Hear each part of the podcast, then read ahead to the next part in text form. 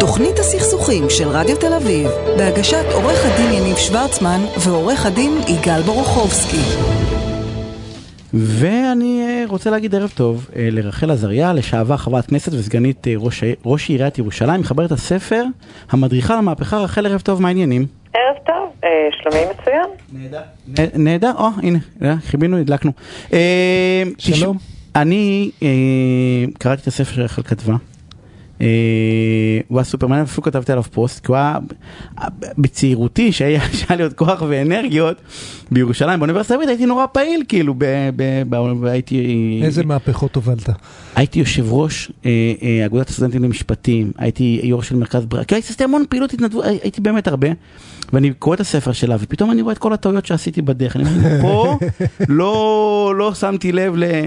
אז, קודם כל, מי שמתעסק, גם אמרתי, מי שמתעסק אה, בעשייה חברתית, ובעיקר במאבקים חברתיים, אז הספר מאוד מומלץ, ספר פרקטי, סיפורים דרך אגב, זה הכיף. לא, לא איזה מחקר, אתה יודע, שלקחו 5,000 איש, אלא זה סיפור ש... רחל, איך מנהלים מאבק חברתי? אז יש אה, שלושה כללים, שלושה כלי עבודה שבלעדיהם לא זזים לשום מקום, שזה שטח, תקשורת ולובי. שזה בעצם אומר, שטח זה אומר שצריך, אם אתה יוצא לאיזשהו מהפכה, איזשהו מאבק, אתה צריך איתך אנשים. הרעיון הדמוקרטי בעומק אומר שככל שיותר אנשים רוצים משהו, יש סיכוי יותר גדול שהדבר הזה יקרה. הדבר השני זה תקשורת, חייבים לרתום תקשורת. אם שום דבר לא קורה בתקשורת, זה, הסיכוי שזה יצליח הוא כמעט אפסי. והדבר האחרון שהוא מאוד חשוב זה ללכת לדבר עם מקבלי החלטות, זה הלובי. לדבר עם מקבלי החלטות. בישראל הרבה פעמים אנשים נורא כועסים על משהו, כותבים פוסטים בפייסבוק, אולי אפילו מארגנים איזו הפגנה קטנה והולכים הביתה. אז צריך לדבר, צריך לומר מה רוצים, רוצים את זה, לא רוצים את זה, ככה זה יהיה, להציע את ההצעה. אם עושים, אם עושים את שלושתם, יש עוד קצת אה, בג"ץ ולהקים ארגונים, אם עושים את שלושת הכלים האלה, הראשונים שאמרתי, זה יכול לקחת הרבה זמן, זה יכול להיות מתסכל בדרך, אבל כמעט תמיד זה יצליח. אה, בוא- בואי בואי ננסה להבין את מה שאת אומרת. אה, למה אני צריך את הראשון והשני, את השטח ואת התקשורת, אם אני יכול ללכת לדבר עם מקבלי החלטות. לנסות לשכנע אותם, בשביל מה אני צריך את הראשון והשני?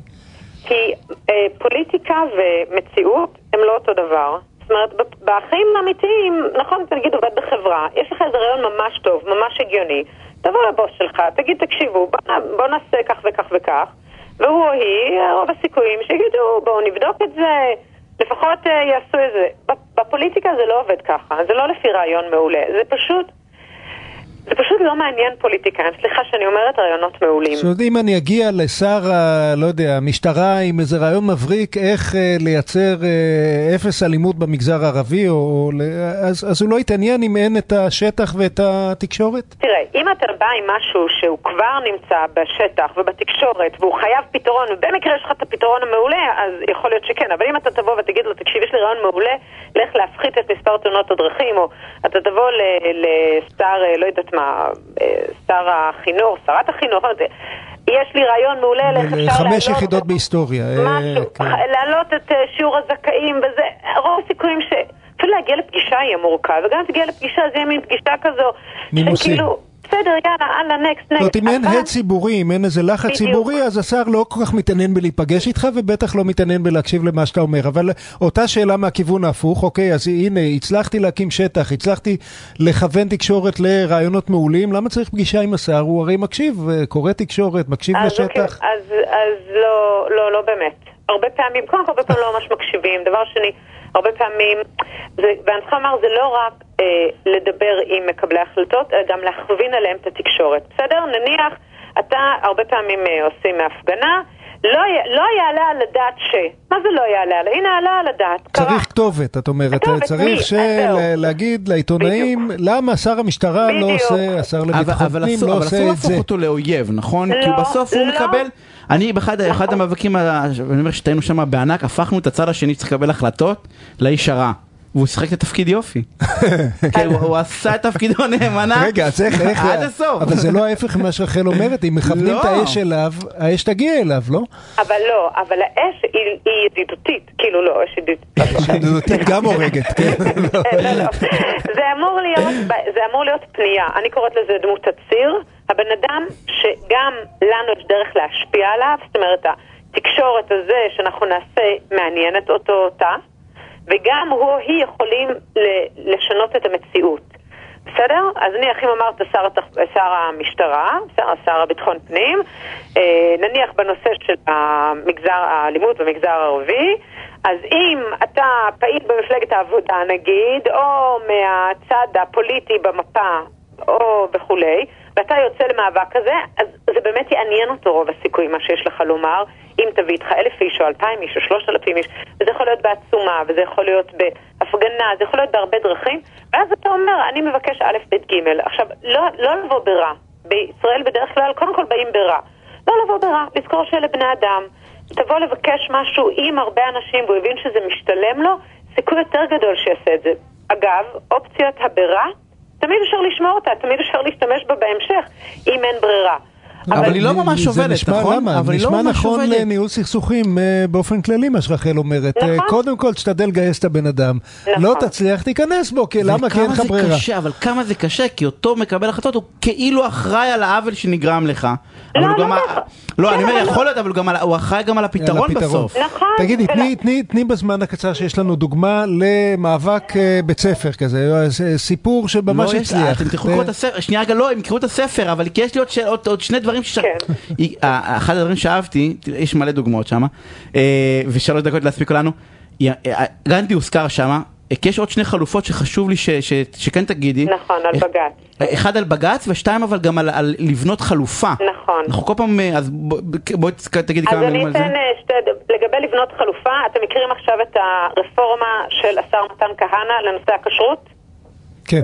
כן. אוקיי, זה מבוסס על חלופה שאנחנו בנינו לפני עשור. קראנו לזה השגחה פרטית, אה, אה, שזה כשרות אה, אורתודוקסית אלטרנטיבית. בנינו אותה בירושלים, היה המון מאבקים סביבה בכנסת, כשהייתי חברת כנסת, לא ניכנס, זה הבג"צים, העניינים. ואחר כך רבני צוהר לקחו את זה, ואחרי כל העשור הזה הם פנו למתן כהנא, ואמרו לו בוא תחוקק את זה בחוק, שזה זאת לא אומרת, יהיה לא, רע. לא מספיק להתבכיין, צריך להגיד לא רק מה לא, אלא גם מה אלא כן. מה כן, מה, בדיוק. מה אז. הרבה פעמים בניית החלופה מאוד מאוד עוזרת, והדבר האחרון שהוא באמת, זה היהלום שבכתר, וזה בג"ץ. מצד אחד זה יהלום שבכתר, מצד שני צריך להיות זהירים איתו, כי אם... אם פונים לבג"ץ בצורה לא טובה זה יכול להרוס uh, מאבק, אבל אם פונים ומנצחים, כמו במאבק נגד הדרת נשים, כמעט כל המאבק נגד הדרת נשים התבסס על ניצחונות בבג"ץ. אם הגשתי בג"ץ על ה... הסכים לשים תאונה שלי על האוטובוס, נשים צריכות לשבת מאחורה באוטובוס, זה היה בג"ץ משותף, רחובות נפרדים בירושלים מלא, ובעצם בג"ץ עשה את המהלך. זה גם מה שלימד זה, לא קצת להחליף, בג"ץ. זה לא קצת להחליף מאבק חברתי בניסיון להמר על אה, הכרעה שיפוטית? אה, שמישהו יחליט במקומנו? יפה, אז אמרת להמר, שזו אמירה מאוד מאוד מדויקת. לבג"ץ פונים במקרים מאוד מאוד ספציפיים, לא בכל מקרה. בג"ץ כאילו נראה לכולם שהוא הרבה פעמים, שהוא כאילו המקום שבו הצדק שולט, אבל זה הרבה יותר מורכב. זה לא, ש... זה לא שאם אתה או את צודקים, אז בג"ץ יגידו נכון, טוב זה- שבאת זה לו. עוד הרבה יותר קיצוני בעיניי רחל, אבל רגע תן שנייה. לי רגע. להתעקש, רגע, רגע, לא, שנייה, רגע, אני- אגיד לך למה אני תדע לך, מתעקש. כי אחד הדברים, אחת המסקנות המדהימות שם בעיניי, ש- ש- טוב, תגיד למה אתה מתעקש, יגאל, אני מתעקש כי, הקולטורה הישראלית היא שאין טעם לעשות כלום, כי זה במילא לא עובד, וזה אף פעם לא משפיע, והגדולים שם למעלה מחליטים עלינו בכל מקרה. אז אני, אני רוצה לאפשר בזמן הקצר שיש לנו לרחל לתת דוגמה, דוגמה, דוגמאות למאבקים שנבנו נכון והצליחו. אה, מלא. מאבק נגד הדרת נשים, המאבק של הכשרות, מה שסיפרתי. אה, המאבק... אה, אה, רגע, רגע, מחאת רגע, העגלות. במאבק נגד הכשרות היה שטח? לגמרי, מלא שטח. מלא שטח כל הזמן. היינו צריכים לשכנע בעלי מסעדות להצטרף אלינו. הם צריכים להראות שישנו קליינטורה, שיש לקוחות, שאנשים יבואו, ישבו, יאכלו. ברור, אותו. דבר, מחאת העגלות. מחאת העגלות זו דוגמה קלאסית. קלאסית. עשרות אלפי הורים הלכו ברחובות עם העגלות, ואנחנו החלטנו שאנחנו כן הולכות לדבר עם אגף תקציבים, עם ועדת טרכטנברג, להציע הצעות, וקיבלנו חינוך חינם לגילאי יש לי- שלוש אבל יש עוד. שתי דוגמאות הרבה יותר פרקטיות בעיניי מהספר, אני אקח אותם. אחד זה המזון הבריא שהילדים שלנו אוכלים היום בצהרונים. נכון, זה תקשיב, זה- אני אומר לך, הייתי מעורב בעירייה לפני 6-7 שנים, זה מהפכה שהתחילה עוד עוד, אה, בירושלים. איפה- איפה לפני- היה השטח כאן? שנייה, היו בירושלים? בירושלים, ההורים שם, אה, תקרא את הספר, אני אומר, מי- מי שיצר את המהפכה הזאת, זה זה באמת, זה- זו אותה קבוצת הורים, אה, ורחל הייתה שם, אני לא זוכר בדיוק מה הייתה, מה זה, אבל הייתה מעורבת שם מאוד. זה אחד, ושתיים, אתה מאמין שעיריית ירושלים תעשה פעילות בשבת לחילונים? ואני בא, או לדתיים, לא משנה, להורים צעירים, ואני בא ואומר לך, יש שם סיפור מדהים בעיניי, בסדר? של שטח, שהשטח התחיל. נכון, עשיתם בגן סאקר איזה. פעילות. עשינו פעילות, לא האמנו שמישהו יבוא. הגיעו מלא הורים. בשבת. בשישי אחרי הצהריים, בשבת. בירושלים. ואף חרדי לא בא ופוצץ את זה, אתה יודע למה? כי הם לא עשו רעש, הם באו ועשו את מה שנכון לעשות. אז את אומרת להבדיל מהניסיון הכושל של יניב והקולטורה יש לי הישראלית, מלא, מלא אה, כישלונות, חופשי. אם בונים מאבק חברתי נכון בישראל. עם הפוליטיקה כמו שהיא. בנויה, זה עדיין יכול להצליח. מה זה עדיין? רוב הסיכויים שיצליח. רוב הסיכויים שיצליח, וואו. זו אמירה אופטימית, זה זה- יכול אני לקחת חושב זה... זמן, אני רק אגיד שזה יכול לקחת זמן, צריך עקשנות וצריך כוח, אבל ברור שכן, עובדים נכון עם וזה הנצח מצליח. לא מוותר. לא, אני כן. אני אגיד עוד כמה, בגלל מה שאמרנו. לא, אנחנו אנחנו צריכים לסיים, אנחנו- אין לנו זמן, רחל, אנחנו. טוב, תקראו זמן, בספר, אין ברירה. תקראו את הספר, אין ברירה. רחל, אני רוצה לתת לך פינה סופר רבה. הזאתי. תודה רבה. תודה רבה, להתראות.